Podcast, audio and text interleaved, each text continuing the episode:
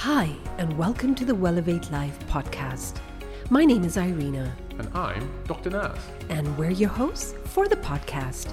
With this podcast, we'll be cutting through all the noise and bad information by having conversations with leading thinkers, cultural changes, and industry disruptors about shifting old paradigms and starting new conversations. Side by side, we'll be covering the topics that matter the most, from tried and tested ancestral practices to the best modern health hacks. We want to inspire you to elevate your mind, body, and soul to become the best version of you. Welcome back to Wellevate Life Podcast. I'm Irina, your co host, and joining me very soon will be Dr. Naz, who co hosts the Wellevate Life Podcast. Every two weeks, we bring you an exciting episode, and today is um, someone I've known since 2006. But before I introduce her, um, she reminds me of this wonderful quote I read a few years ago. And the quote goes like this Our wounds are often the openings into the best and most beautiful part of us. What is that? Right? We ask ourselves. Well, we're chatting today with a bright, witty, sensitive, attractive woman. I've known her since 2006. She used to come on to my radio shows when I was a radio broadcaster as a weekly guest where we would talk about mental well being. She's the only clinical health psychologist in the United Arab Emirates. Dr. Melanie Schlatter trained in the psychology of health, disease, and treatment processes. She has postgraduate qualification in psychology, pharmacology, and rehabilitation, doctoral research in the psychoneuroimmunology of breast cancer. She helps to run psychosocial support groups for cancer patients, has past university teaching experience, as well as publications in several leading international journals. In this episode, we've dived deep into the mind to know more about our. Today's guest on Wellevate Life is someone I've known for a very long time. How long? Well, I was trying to remember when I met her. And the only way I could come up with an answer was to remember who was I dating at that time. And voila, it was, I think, around 22 years ago. My boyfriend at that time was seeing a shrink. That's the first time I ever came across that word shrink. I researched it, and don't forget, Google was not known that time. The definition I found was here it comes Shrink is shortening of head shrinker, referring to Amazonian tribes who preserve and shrink the heads of their enemies. I'm sure very soon we will explore that on Wellevate Life with an Amazonian Shama as our guest. But in a more positive light, in modern times, psychologists are known to shrink problems to make them more understandable to patients. So that's why they're called shrinks. And on that note, let's welcome my friend and our guest today, health psychologist, Dr. Melanie. Hello, Doc. Hello, how are you? So lovely to be here and thank you for inviting me. Well, that, that was quite an intro, um, you know, and I think it's been what? I think 22 years, Dr. Melanie? or was it more? Ho- hopefully, a bit less than that, actually. uh, we used to do this, yeah, we used to do this regular weekly slot on my radio show. Uh, I think it was every Wednesday. Do you remember what it was called? I don't even remember. Gosh, no, I should. I know. And, and, and well, let's keep going back in time. Let's talk about your journey, you know, teenage Melanie went to Mommy Melanie, um, this uh, famous, popular Dr. Melanie. Tell us all about it. Oh gosh! So you want me to lie down on the couch and start telling you about my childhood? Oh no, no, no! That's yeah. We're swapping roles here. It's your turn now. gosh, I mean, honestly, if I think about just the role of psychology, I mean, it goes back that that um, it was actually a relative talking about psychology and you know, telling me all about it and what people do. And I was sort of thinking, wow, that sounds so exciting and so interesting. And people get to talk to people all day for a living. Like, what could be better than that? And I was always interested in health and well-being, and obviously how the mind worked and you know how people think. Um, so already from school, I was starting to get into it, and um, and then obviously started taking subjects in university to to go on and be a psychologist. Um, so a lot of my subjects were around sort of science subjects and you know the human body and obviously the mind. And then later on, I was you know I got into specialized subjects doing things like sort of pharmacology and toxicology and learning about various treatments. Um, so went right on through to doctoral level where I worked with breast cancer patients and was studying the immune system and obviously these women's responses to being diagnosed with cancer. And we actually followed them for two years, following their, you know, their psychological responses, how they adapted to the various treatments and, and coping processes, um, as well as monitoring their immune systems at the same time. And subsequently, I left. Um, I was in New Zealand during that time, and I left New Zealand, and various reasons came to Dubai, where I saw a real lack of uh, psychological support services in the community. Um, and I feel like when people ask me to give a bio or something, I just keep on saying the same thing for all of these years now, like you say, nearly sort of two decades, saying, I came here to support people. I've come here to support people. And, you know, for such a long time, um, you know, those services weren't available. And certainly, um, I think I'm still the only health psychologist here. So actually predominantly trained and focusing in, in health. Um, and you know, I've worked for a long time, obviously, with, with cancer patients as a result, and and I'm now in, in the hospital. So so directly on the floor, on the oncology floor. Um, so it's probably the quickest summary I could give you, but still very much, um, I think, psychology for a long time in Dubai was in its infancy. You know, there weren't a lot of people here. Um, just a very, few select organizations. And it, it certainly exploded, I think, um, probably about 2000, 2012, 2014 really took off. And um, subsequently, we have a lot of people helping, but not necessarily in health. And of course, psychologists range from, you know, you can meet people for addiction work, you know, if you want to go into your background, if you have learning issues, behavioral issues, um, marital issues. There are so many different types of psychologists, but my particular focus is on health.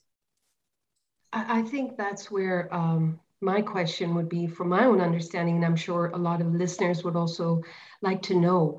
There's a psychiatrist, the counselor, the psychotherapist, uh, you know, you have the nutritional, holistic, and traditional psychology. There's just so many different schools, like you said, behavioral psychology, occupational psychology. Mm. Um, also health coaches, health coaches, life coaches. Exactly. They're, they're also, exactly.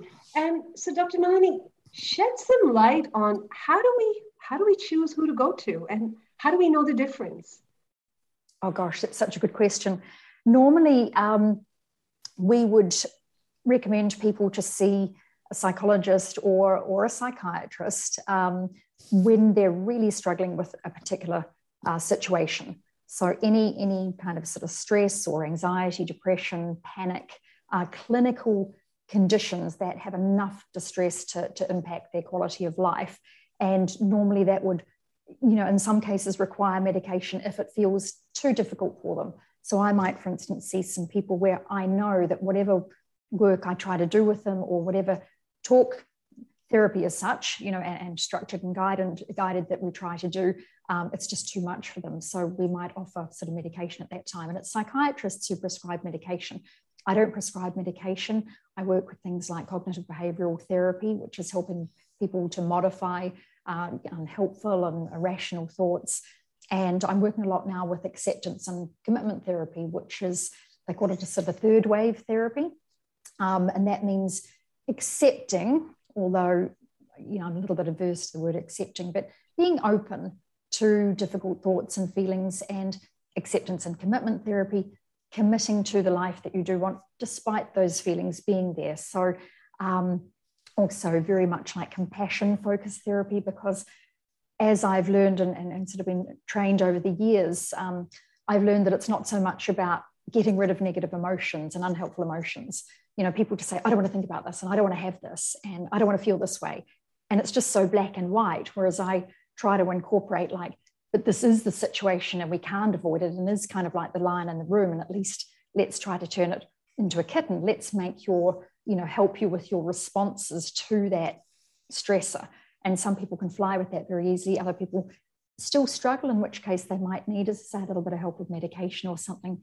Um, in terms of you know the various coaches and things out there they you know they can have a tremendous benefit for looking forwards.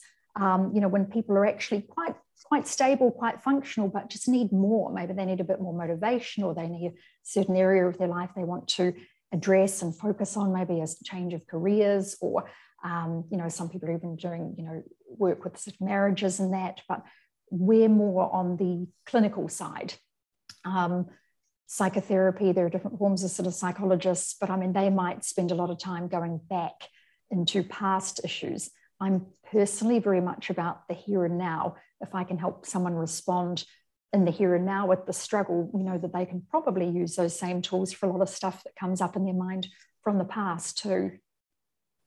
So, Dr. Melanie, you know, you, you touched upon how uh, people need to be more honest with what they're going through. But then you keep reading these uh, fantastic books by great authors, or, you know, you have neuroscientists talk about words impacting our brains. So, if you think positive and you say, say you're having a tough day and you say, I'm, I'm doing great, it will make it better. So sometimes I think that becomes so confusing. What do you follow? Should I be honest? If I am having a terrible day, say it. Or to make it brighter, can I call it psych myself to doing it? Uh, you know, do you do you work with things of words therapy on a daily basis with patients? Well, yes, because of course, you know, you're listening so intently to what people are saying and, and how they're how they're speaking and often I'll stop someone and say, Have you heard what you've just said? And it will be something really kind of doom and gloom, or they're really putting themselves down, you know, when obviously they've maybe been really trying to overcome something. So constantly you're listening to people, but I think there is a lot of the, you know, the toxic positivity out there. And I think your subconscious is far more clever than that. It knows when you're not feeling great. And if you try to sort of lie to yourself, there's that disconnect there, isn't there?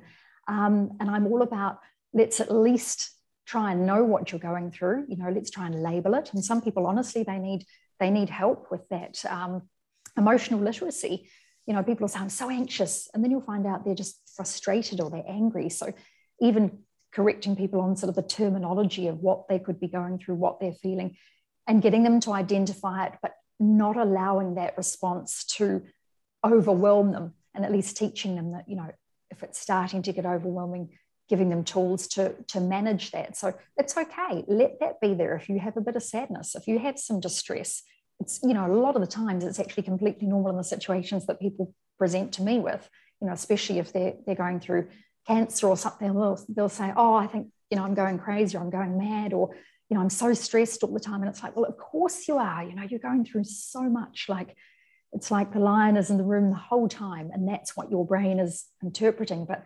let's let's work with it to kind of think about it in different ways and let's address it let's here are some things you can do if you feel sad or you know what do you want to stand for at those times what's important to you to do just this morning or just this afternoon if you're having those emotions because i think traditionally we feel if i'm sad or i'm upset or i'm angry that's it. Day's gone. It's ruined. And we just feed into the labels that we've told ourselves for years. And i'm like you know crap this and a, and a bad that and a and what other you know words we use for ourselves which are derogatory and we all do it. Um, but it's trying to turn down the volume on, on that. So i'm not definitely not about this sort of positivity train as such. Um, i'm much more about being realistic and, and looking at the situation for what it is but also educating people a lot on how the brain can interpret uh, the threats. And again if i if i refer to the oncology again um, you know it's not just the diagnosis that's terrifying for people. It's everything that keeps coming after it as well, you know, and goes on for years. I mean, it's the it's waiting for results, it's going through treatments, it's having the body changes. So that's continual, like micro shocks all the time to the body um, and and the mind. So you you know you're so normal that you you know and that you couldn't help but be affected by that. So let's try to manage it. Let's try to kind of work with it. So when, when, when, you I was, I was when you think of a clinical psychologist, as we sort of mentioned earlier on, but people naturally would think of dealing with anxiety, depression, bereavement, trauma, relationship issues. I know they're not all mutually exclusive. There's a lot of overlap. Um, and as you mentioned, a lot of your work is, well, most of your work, if not all of it, is focused on uh, psychology and health. Is it a lot of the same techniques kind of repackaged, or is the is the patient journey different in terms of how how you're dealing with them in terms of a yeah the techniques you're using but also how, how you're following up and the, the frequency what, what, what does it look like because it, I, I guess the fact that it sounds like you're the only person here doing that to this day. Most people won't really have an insight into what that journey looks like. Right. And i think you know of course there are a lot of people out there doing cognitive therapy and, and you know the act based therapy the acceptance and commitment therapy. But you know, for myself, I think definitely there are aspects of the models that you keep on using because they're so helpful to people and, and, you know helping them understand what's going on for them. But obviously people are at completely different stages and have completely different abilities to to understand that information or to implement it um, even to learn it. So i think sometimes like i say if one person you may not be able to jump into a technique because they need the emotional literacy first or some people really need literally need to talk and just express their emotions first so there's no way i could come along and say well great you need this exercise now you know because you'd just be sealing the can on it as such it wouldn't be very helpful so you really have to um, you have to obviously sort of adapt to where the person's at but eventually they may cover a lot that someone else has covered as well. So yes, you can. You're certainly drawing upon things, but I think the the timing is crucial. It's the when. Um, everybody is not the same sort of at the first session, apart from that that general screening about you know where they're at in terms of, as you say, sort of the distress or anxiety, depression. But um, how you adapt, it really depends on you know what the person's going through through and and what they need too. I'm all about saying to someone, what what do you need? What do you think? you know would be helpful to you because it's it's no use me sitting there and making judgments and saying well i think you know we should start here and um, yeah. So uh, dr melanie here I, I, would love to step in. Call me the guinea pig here um, but uh, being diagnosed with breast cancer around i think it was six or seven years ago i've even forgotten. Um, around a few years ago dr huria which we both know we all know um, mm-hmm. she said it's you need to go to a psychologist. And that kind of pretty shocked you know much shocked me. I've never had anyone say that and i asked her why she goes because you've had no fear and i'm concerned so it was very it's very difficult for me to explain to people that i had no fear and i still have no fear um, because the minute people are diagnosed or somebody hears someone has cancer, fear is the first thing. I guess that's what kicks in.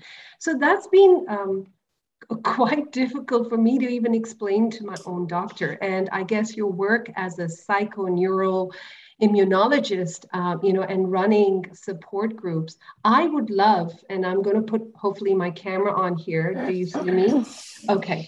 I would love to be your patient. Um, walk me through if I would come to you for the first time, Dr. Melanie. What would I go through? And would you have already told me about the fear? Do you think, uh, or are we starting right? You, I think if you ask me, I think it's one of those things what happens during the session. So I'm not on that couch, but I can close mm. my eyes and pretend to be on the couch that we see in the movies.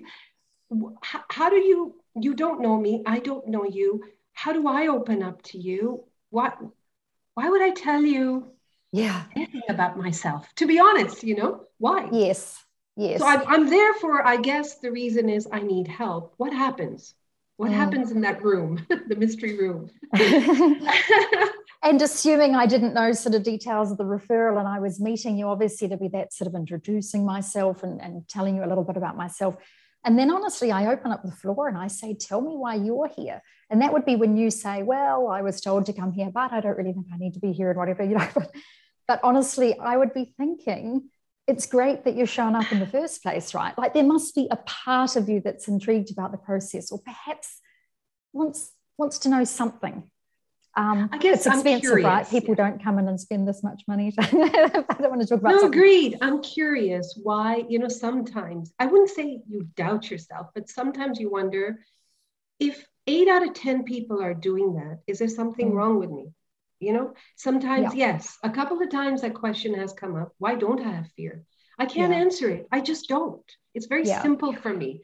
You do or you don't. You know, um, self responsibility has been a huge role. And I believe Um, that's what every doctor now, uh, they're part of being in a therapy. And I'm sure Dr. Naz, um, um, you know, you also, when you have your patients, you talk about self-responsibility and self-care. So there's only that much one can do in that one hour, but you go home, the 23 hours are yours. You might have mm. a session once, once a week. So I, I've always been the self-responsible person. So it's, it's, call it it's my problem i know how to deal with it why how would a stranger be able to deal with my problem or what what what can one one do to help me where do i need the help sometimes to identify where do you need the help you know? but also you have to be willing to accept help and if you genuinely believe that you're okay there's nothing i can do about that i'd say great on your Session bike, over. no problem. I'm I'm here if you want me. But you know, and look, of course, we're all human. You can always find something. We could always dig around in the past. We could whatever. I could, you know, I would check your coping strategies and things like that. But but honestly, truly, it's it's like they have a um, reminds me there's kind of a joke, you know, about the psychologists and light bulb. Have you heard that one about how how many psychologists does it take to change a light bulb? Nope. And they say only one, but the light bulb has to want to change. or be busted, yes. Right. And it kind of reminds, dark. Yeah. Right. And it just kind of reminds me of that. That, you know, if you know you you're allowed to be intrigued and not quite know. And honestly so many people will sort of say i don't know what to expect. I don't know what to do. And and i normally open up the floor and let them talk as i say. So um, okay so talk me through. Let's let's spend a few minutes. Here i am. I'm open to it. I'm curious. Let's let's talk. Yeah and so and i'd say so what what brought you? If you you know that you're you're pretty functional you're pretty good you're getting through life you're you're okay you're independent, you're doing the things that are important to you. Is there anything else that goes on that, that worries you? No. No. My menopause um, is worrying me at the moment, nothing to do with cancer. right. I'm trying to figure this one out. right. So, yeah. So I have a question. Yeah. All right. So here it is a link to cancer.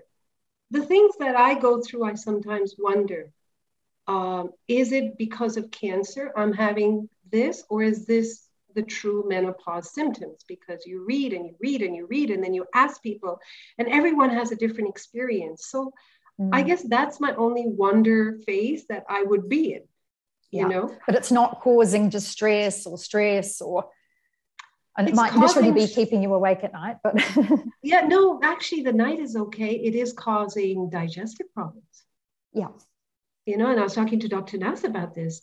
Sometimes you wonder, I don't know how to explain this also. Feet get cold and your stomach goes crazy. And then what? How am I supposed to explain this to anybody? I can't even um, understand it myself. So I think with me, Dr. Melanie, is I need to understand it myself first before I can go out there and put logic to it. I, it there has to be some logic. but does it bother you at an emotional level? Because normally I'm all for getting getting all the checks, getting everything verified first by the the medical. I think without, yeah, bringing the four letter words as much as I would love to use the F word here many times is, um, I wouldn't say emotional. It's just, it's frustrating. That's an F word, a longer one. Um, it's frustrating not knowing uh, why, how, when, and what can I do. It is frustrating. Um, and because pretty much I know what to do. You know? But, but but do you do you find that I mean just knowing you, do you find that because of your the background and what you've been through, that you spend a lot more time being preoccupied by it and focusing on it? Or do you think that and I think I know the answer to this, if you hadn't have been through the cancer, you'd be responding the same way? Um, I think there's a slight pressure I put on myself and that I've always done is, um, you know, you put your this facade in front of the world that you're fine sometimes, sometimes just this got nothing to do with cancer. And then everyone perceives you as to, you know, be this this strong woman and you know it all and you and especially when you are in the wellness and health um, you know uh, space it's a bit difficult to say I'm unwell. I don't know, Dr. Naz, if you face that or Dr. Melanie. No, no, it's very do. true. It's very true. Yeah. And, and, and, I was going to ask you, I was going to interject there, um, but you led me into it. Um, the fact that you've gone for a more uh, non-traditional route to your treatment, do you feel that that gives you an added pressure to portray yourself as well? And just giving my perspective, yes. I mean, maybe not with the beard, but people will people will often say to me, my, my patients, you know, oh, you know, you look fit, you know, you look well, you look like you eat well, you fast. Um, that may be the perception, but in, internally, I don't feel great. Uh, you know, my sleep could be a lot better. I have a lot of stress. I don't always eat well, and I'm not training as much as I'd like to. But you almost feel like, well, if you're presenting that product to people, that you should live what you're you're preaching and what you're you're practicing. Is it is it similar for you? It's it's spot on, Dr. Naz. I think somewhere I feel that I've also got to prove it to everyone who thought my woo-woo medicine is not going to work, right? But again, I have never thought of cancer. I've always thought of my immunity, right? So everything I'm doing is for my immunity, not cancer.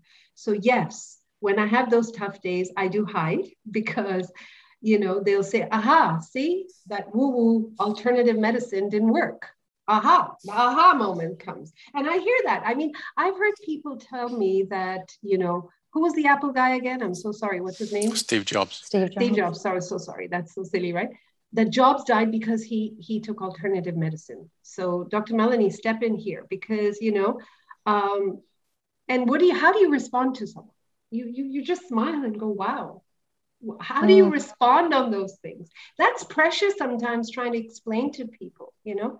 That is pressure but then again i don't need to because until you don't have faith be it chemo or be it whichever you know vitamin c if you don't have faith it won't work. It just won't well, this is the thing and you you believe in it so much but it's also being able to step back and allow yourself those days where you're just human too. And your immune system may not be completely perfect for one day and you may feel a bit whatever it is you know and that would be okay. And i think that's what you you know you would have to reconcile in your mind because there is a lot of kind of control there about what you've done. You've really thought about things. Everything's been very calculated very uh, in a way in a way but then again dr melanie let me let me put this question out to you. Uh, you know there's a saying every psychologist has a psychologist know? Um, and purely because and dr naz this goes out to you too uh, the pressure of the patients you both take you know? Um, it's not filtering but how do you not a carry those emotions on and and then take that call it a if i'm using it the right word a burden? B um, if it's a situation which you have also been through a similar situation how do you how do you de-link yourself or not make it personal how does it work? How's that? Because I want to learn that. Can I'll, let Dr. I'll let Dr. Melanie go first. yeah, I'm thinking the same with you. Because I, I think it's um, over the years, you know, you, you end up hearing sort of so much from people, and it, it almost feels that you can you you develop the ability to be with someone in that hour, and then you can you can almost compartmentalize because and also because of the nature of the job is that you have to you have to be kind of fresh and clear to see the next person. Almost you do like a mini grounding and you have to go to the next person. And but what i've found a lot more challenging you know at, at the hospital is seeing a lot more people who who are terminal. And so they're not people who are you know coming to their session and it's voluntary and things like this. And there that's definitely people that that i would struggle with to be honest. And i still can't say i have a solution for it. I do think it's very important to talk to you know staff and, and and talk about how they're feeling and everybody. And so for that reason, I'd say sort of emotional expression within a obviously that sort of confidential environment um, is important. Um, but actually, in terms of sort of how you know what you could learn, I'm not sure. I think it sort of depends on the person too, and maybe their background. Um, you know, some people can really handle things, others can't. They just say, I just couldn't do what you do at all. They just sort of know their limits. I'm quite comfortable by someone who's dying. That's not a problem, but it's it's it's kind of processing it, you know. Yeah, I mean, I, I, I think yeah, you use the word compartmentalizing. I think you just have to be able to do it. And surprisingly, I mean, I, I get more upset about people who maybe are unhappy with the service, whether that be me personally or as a as a clinic, rather rather than getting emotionally tied up in the sort of medical problems and and, and management. Mm. Um, but I, the one thing I wanted to know, Dr. Melanie, was that I know that, and this touches on what we were speaking about before, that my health isn't optimal, which being in a kind of longevity, wellness, anti-aging field, people would find very surprising. But a lot of that is because whilst I may, I think I have very good insight and I'm quite grounded, I, I don't actively do a lot of that kind of self coaching or, or mind work. Is that something that happens with you? Does it A happen? B, is it subconscious? B, C, are you proactive about taking care of your health from a mental perspective? Yeah, um, I think I, would like to say the, the psychological side's covered. It's probably my my physical side that could do do a lot more. And I, I suppose again we go back to we're human. You know, we we struggle like everybody else sometimes to get out to do things to kind of live what we preach. Um, I, I'll make daily effort to do to do things to keep up with sort of the psychological side of things and sort of grounding and even learning to take take little breaks when i'm extremely busy even if it's like one minute to like breathe or look around or do senses or things like this or take a sip of water that kind of thing. But that um, what kind of eats away at you sometimes is yeah i'll sort of think okay i'm a health psychologist. I really should should be doing more. I always think of my physical health to be honest. Um, and the problem is i suppose it gets into your identity because i would sort of ask you then why like do you see it as a problem? And, and why are you then not doing things that might make you feel better about yourself? Why would you not do those things? Yeah i think i think i suppose from my perspective uh, it's that classic i suppose living for the future. Uh, so you know there's a there's a carrot whatever that carrot may be or a place you you you're you're aiming for in x amount of time whether that be days months or years and not living in the in the moment and, and putting things on hold. I, I think that's for me that's my personal scenario, and I, and I know that, and I tell even my patients not to live like that. But for some reason there there is a block, and there are uh, you know priorities, and it's I, I don't know it's it's about I guess you've got to work on shifting priorities, but unfortunately, unless there's something that is interfering to a certain, I guess, threshold in your life, you, you almost kind of either, I don't think block it out, but just deal with it and your priorities just won't shift until something, I don't know, dramatic or something takes over to really give you a sort of red flag or warning sign that you need to address things. I mean, that, that's certainly what I also see with my clients. I mean,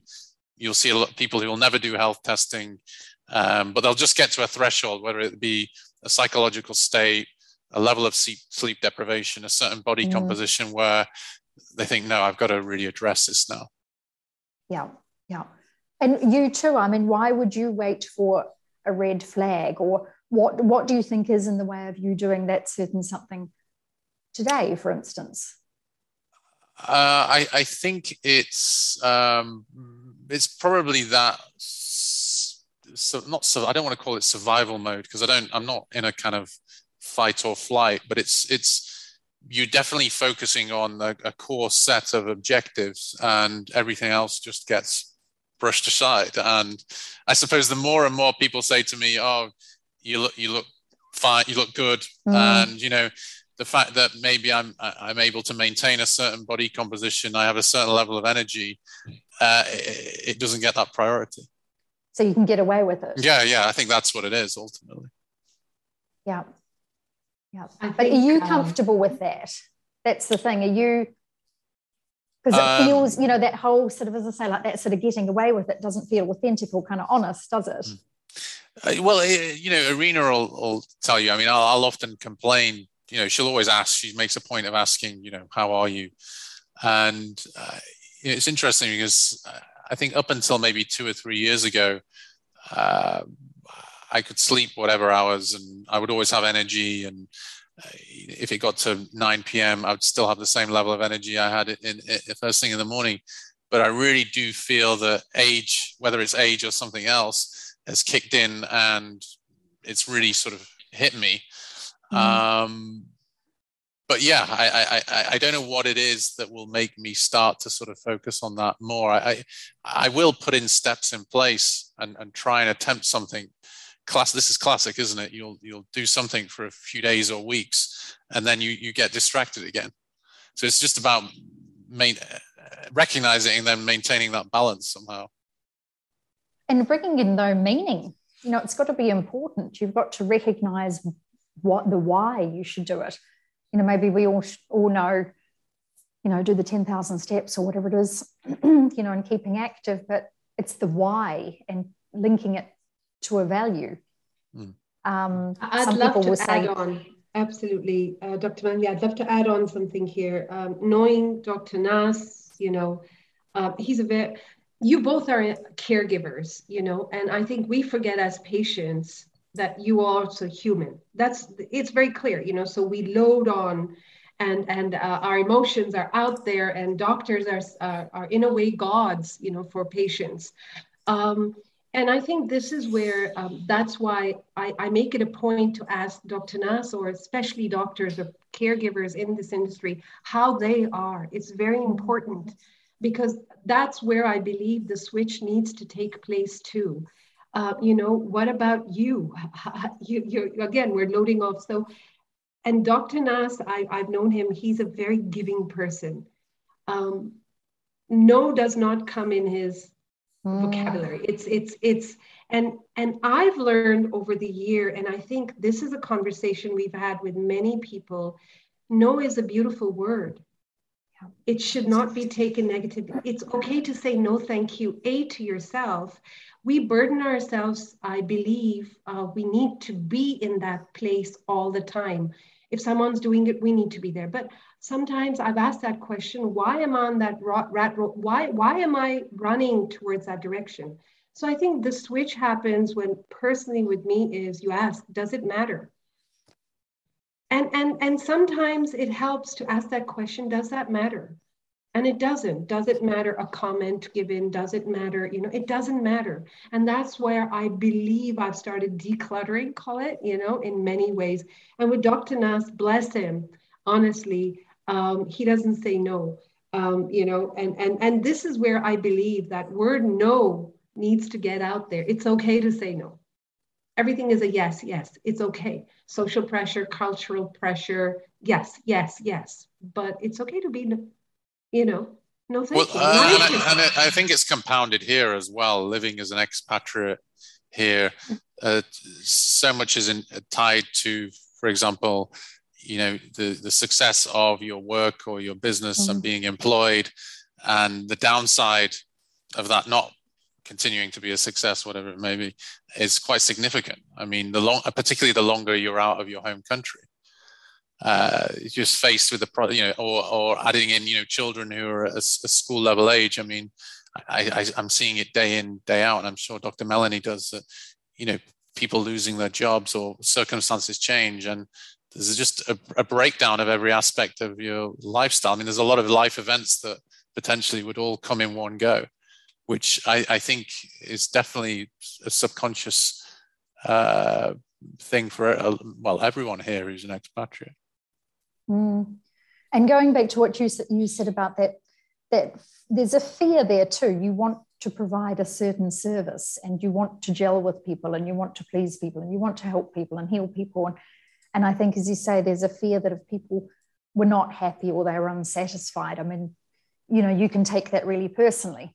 Um, and I think we, you know, just naturally will, will be more likely to go the extra mile to help people because it's like that's just part of the package. But I do think, and I'm still learning after all of these years, is to, to gradually sort of be able to, to try and contain things a bit more and not be like so available and not be 24 7 and not replying with massive emails to people and massive you know, text messages and long audios and all these things that I thought would heal everyone because it, you know, it won't, it won't stop.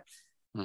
you know, and that's where you have to sort of say it's it's fine, but if it's starting to impact sort of your own life, you know, I'd be kind of like leaving my son downstairs, I'd dash upstairs, do a quickie, you know, run back downstairs or something like this, or and it's like hang on a minute hang on a minute. I know i'm home. I've, I've got to be with him. Like it's mm. and it hmm. was starting to sort of eat at me and i was starting to feel guilty and then that was impacting me. So it's also sort of seeing the ramifications of how beneficial it is to be that kind of yes person. And, and as you say to sort of learn sometimes to say no or you know what? I definitely want to help you but I'll get back to you tomorrow when I'm back at, back at the clinic or something like mm. that. Now, there's just small boundaries where you can actually learn that I'm also important here. Mm. Um, Dr. Melanie, as a, a health psychologist, um, you do have an association with nutrition and working with nutritionists and dietitianists, correct? Yeah, yeah. And so, how does that work? Because you're looking at the overall health, I guess, the body, mind, spirit, um, and is this something you've also had to be trained in, um, you know, in terms of food and uh, lifestyle? Or do you bring in other people here to help the patient? Um, yes, I mean, we, we have, you know, dietitians here and I, I know my limits. I wouldn't even try to start getting into that kind of area, but I'll always ask people about their sleep, you know, what a typical day is like and what they eat during the day and you know, and a lot of people will say to you, yeah, yeah, I'm okay, I'm okay, I'm healthy, you know, and then you'll find there are a couple of Red Bulls and coffees kind of tacked onto that, yeah, everything's okay kind of comment.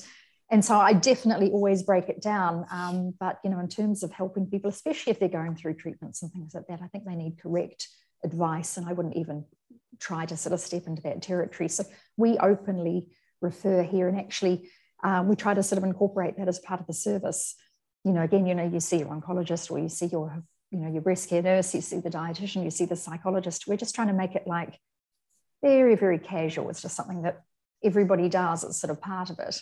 Um, but I, you know, I think it's vital. I think it's important to obviously to nourish yourself and to eat the right foods um, and to, to, eat enough that obviously sort of your blood sugar levels are okay. Because a lot of people, when they're stressed, poof, they don't eat at all. And they'll come and see me at two o'clock and I'll say, What have you eaten today? And they're like, Yeah, well, and I can't believe it. You know, they've eaten nothing or they've had no water or something, you know, sometimes just the basics. So you can you can do a little bit of a screening, but um, I'd always send them off to someone to, to get the appropriate nutrition because you know the gut health health is so important in terms of immunity and obviously stress and the, the gut and the immune link. Um, it's definitely there. And I, I don't know if people always recognize that. Yeah, I, I, agree. I think I think there's multiple mechanisms, but immune system dysregulation for sure is is probably the biggest part of it. Um, unless it's a you know the small uh, number of cases where there is a genuine sort of genetic predis- predisposition. Um, but but ultimately, I think what you're asking is, I mean, or, or certainly my, my approach with patients is to just what what can we do to optimize the resilience of the immune system and where possible selectively uh, target the immune system, uh, the cancer cells with the, the immune system. So, I mean, th- that's where a lot of the therapies like the nutrition, and we, we did a podcast uh, with Dr. Lee, who's very big on nutrition and cancer, uh, and who very eloquently sort of discussed the types of food which have anti-cancer effects. Uh, that's where, you know, we've spoken numerous times about fasting, in particular prolonged fasting, particularly also it with chemotherapy and optimizing the body with, with chemotherapy and treatment. Um, and, and you're very well versed in, in the vitamin C infusions and how vitamin C in high doses is selectively toxic, cytotoxic to the cancer cells. So that's my approach. Um, in terms of going really deep into the science on the, various immunological factors, I wouldn't be able to give you that sort of uh, level of detail. But yeah, I mean, it'd be interesting to hear Dr. Melanie's sort of insights, given that you're working so closely. Well, I suppose I see the psychological ramifications of being unwell, and and you know, they're obviously when they're unwell, their immune system isn't working, um, as you say, sort of as it should. So, you know, my my approach is, you know, what can we help to sort of calm down within your your nervous system, you know, to to help, um, you know, in terms of we say that sort of that gut connection, that mind, you know, to to alleviate that stress and that depression, you know, the stress and the stress, you know, that that continual um, that load that's on the system when it's in that chronic stress, that kind of fight or flight the whole time. And, you know, obviously effects of chronic stress are well known on the immune system. So we say we try to do anything from that emotional and psychological level to at least calm the system down that way. Um, but I'm, I mean, I'm obviously not involved enough to be like studying numbers or looking at anything like you know numbers of lymphocytes and natural killer cells, things like that. But um, used to in my heyday, but but now um, no, it's it's more about sort of what can we do to just kind of calm you down during this scary process, which also seems counterintuitive, doesn't it? Let's calm you down when the lion's in the room. It's like, oh, you know, it's it's very difficult for people to to reconcile. But um, yeah. Well, I know we all are running out of time, and I do want to plug in one last question um, from my side. Is so, say a patient takes an anti-inflammatory, and they can measure it by the reduction of pain in their body. How do you measure a patient's well-being, Dr. Melanie? When is a patient you know, ready to go on their own and all's well, you don't need therapy anymore, or you don't need the sessions anymore. How do you measure it? Uh, you know, when people's when people are telling you they feel good, like they can smile, there's a calm, they're doing more things, they're they're literally feeling when they're doing things.